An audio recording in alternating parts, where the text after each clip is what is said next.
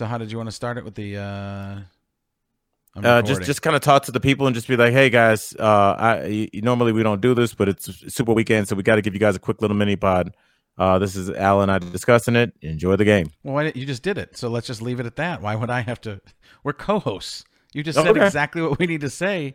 So here's the mini pod, and now I'm just doing summary of what you just said. so uh, yeah, here it is. This, this is our. These are our thoughts on the Super Bowl.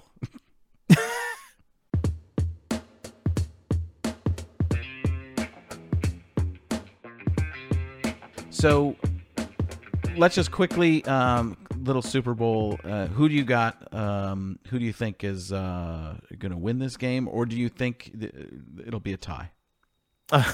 I'm actually going for a tie. Uh, no, I. Can you? Can I can I throw can I throw anymore? can I throw something at you? Please. So everybody thinks this is this is my latest theorem theory. It's a fan theory, as I'm learning from my comic book cohorts. Um, remember the Super Bowl used to be the big game with all the media and a cr- and the whole world was watching, and it was so much different than the rest of the season that I think people did look at it, as players did look at it as a completely different game. And I'm not saying that it is somewhat different, but players have their own mouthpieces now, their own bullhorns. They have the Twitter feeds, they're their own brands. They're out there. All the games are televised for the entire country all the time. And as big as the Super Bowl is, I don't think it's the same jump as it was 10, 20 years ago. You might have been a completely unknown person going into the Super Bowl. Now you have been in the media, you've been in the spotlight. You might be a person who gains the spotlight from it. Um, you're going to be nervous at the beginning. You're probably nervous for every game. Even Belichick said, "I'm a little bit nervous in every game." But you might be more nervous this time. But you get playing, and you know how that is. You do a stand-up set. You, we go on television. You might start out a little nervous. You get into it. You get going, and there it is. And I just don't think it's that big because people are saying the Patriots and the experience, and I, it could be, it could be, but because of the way the league and the playoffs are structured now, I don't think it's anywhere near as big of a jump as it used to be. So I, that's why I think the Rams have a, a really great shot. Well, on paper, the Rams are more talented. Uh, but I mean, uh, the way New England plays now, you know, they don't have a lot of threats on the outside, so they are going to kind of come at you in a phone booth.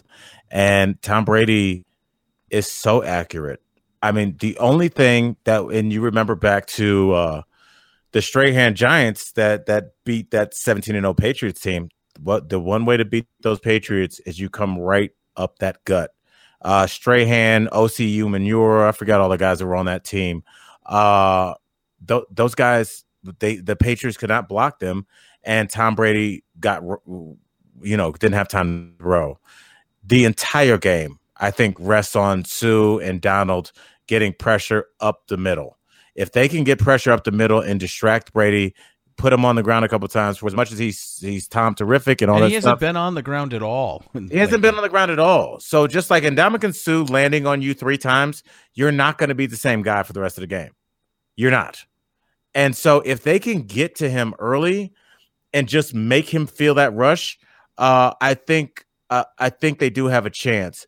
Uh, but if they if if he marches down the field, they become it's fourteen nothing before they know what's going on. I think it could be. I, I don't- I don't know if the Pats have the explosiveness to blow them out, but I think the Rams do. I think the Rams. I mean, just like I mean, no no one saw that Atlanta game coming two years ago. Where the Atlanta, Atlanta, I mean, if Atlanta just plays a normal second half, I mean, we're not talking about this Patriots the, team. the Patriots way. also play the game to make it close. yes. The game is uh, that's how they play the game. They don't play to blow you out. They play they feel everybody out. They it's it's a boxer. It's a boxing match. It's what are you doing? Okay, I see what you're doing. And now we're going to turn it on. We need a couple things to go our way. A lot of times they do.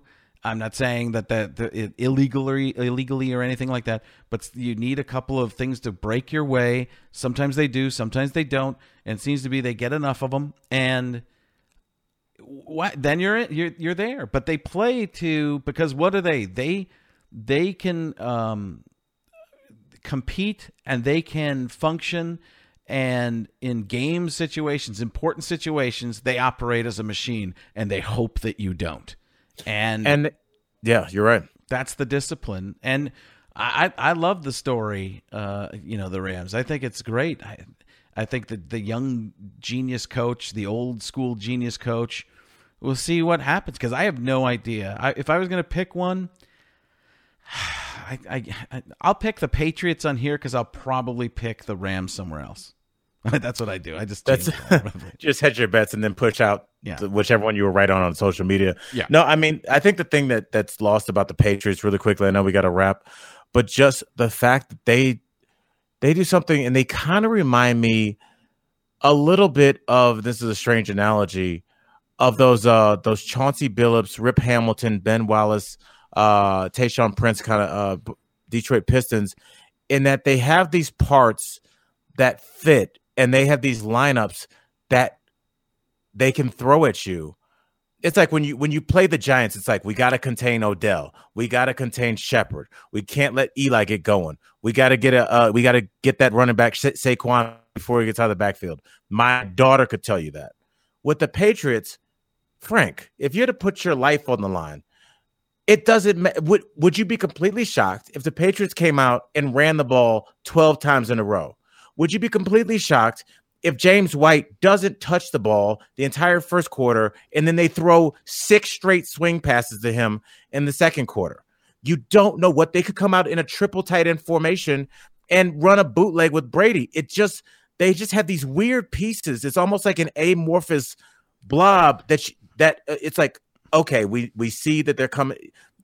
We have this package in, and then the next thing you know, they bring in Rex freaking Burkhead, and they're running the ball like the '95 uh, Cornhuskers.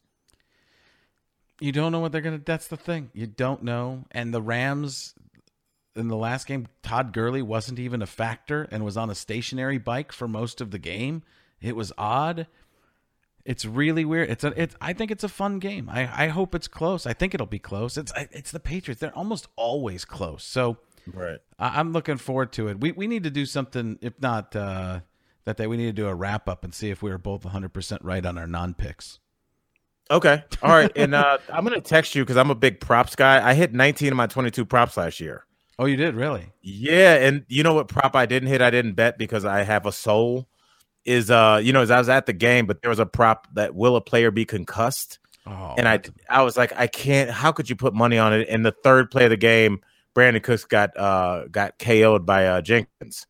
Uh, and I just I remember looking, I was like, I would feel like a scumbag if I won money while somebody's Yeah, unconscious. I, I on the couldn't ground, do that. you know? I couldn't. I couldn't do that with I, my conscience wouldn't let me do it. I, I'd have somebody else put the money down, but I. Un- unless it was plus five hundred, then I might go for it. Yeah, right there you go. Sorry, I'm not sure. What are you not sure about? That is so, sh- dude. I don't know. That was my Facebook portal, and if you, if anybody ever wonders if the internet is listening, the Facebook portal just started talking to me. It's hearing all of that. How great is that? I'm gonna. I'm gonna start going. uh Alex uh, Jones on it. Uh, uh, what is going on? The are you in the CIA fa- Facebook portal? Are you part of the CIA?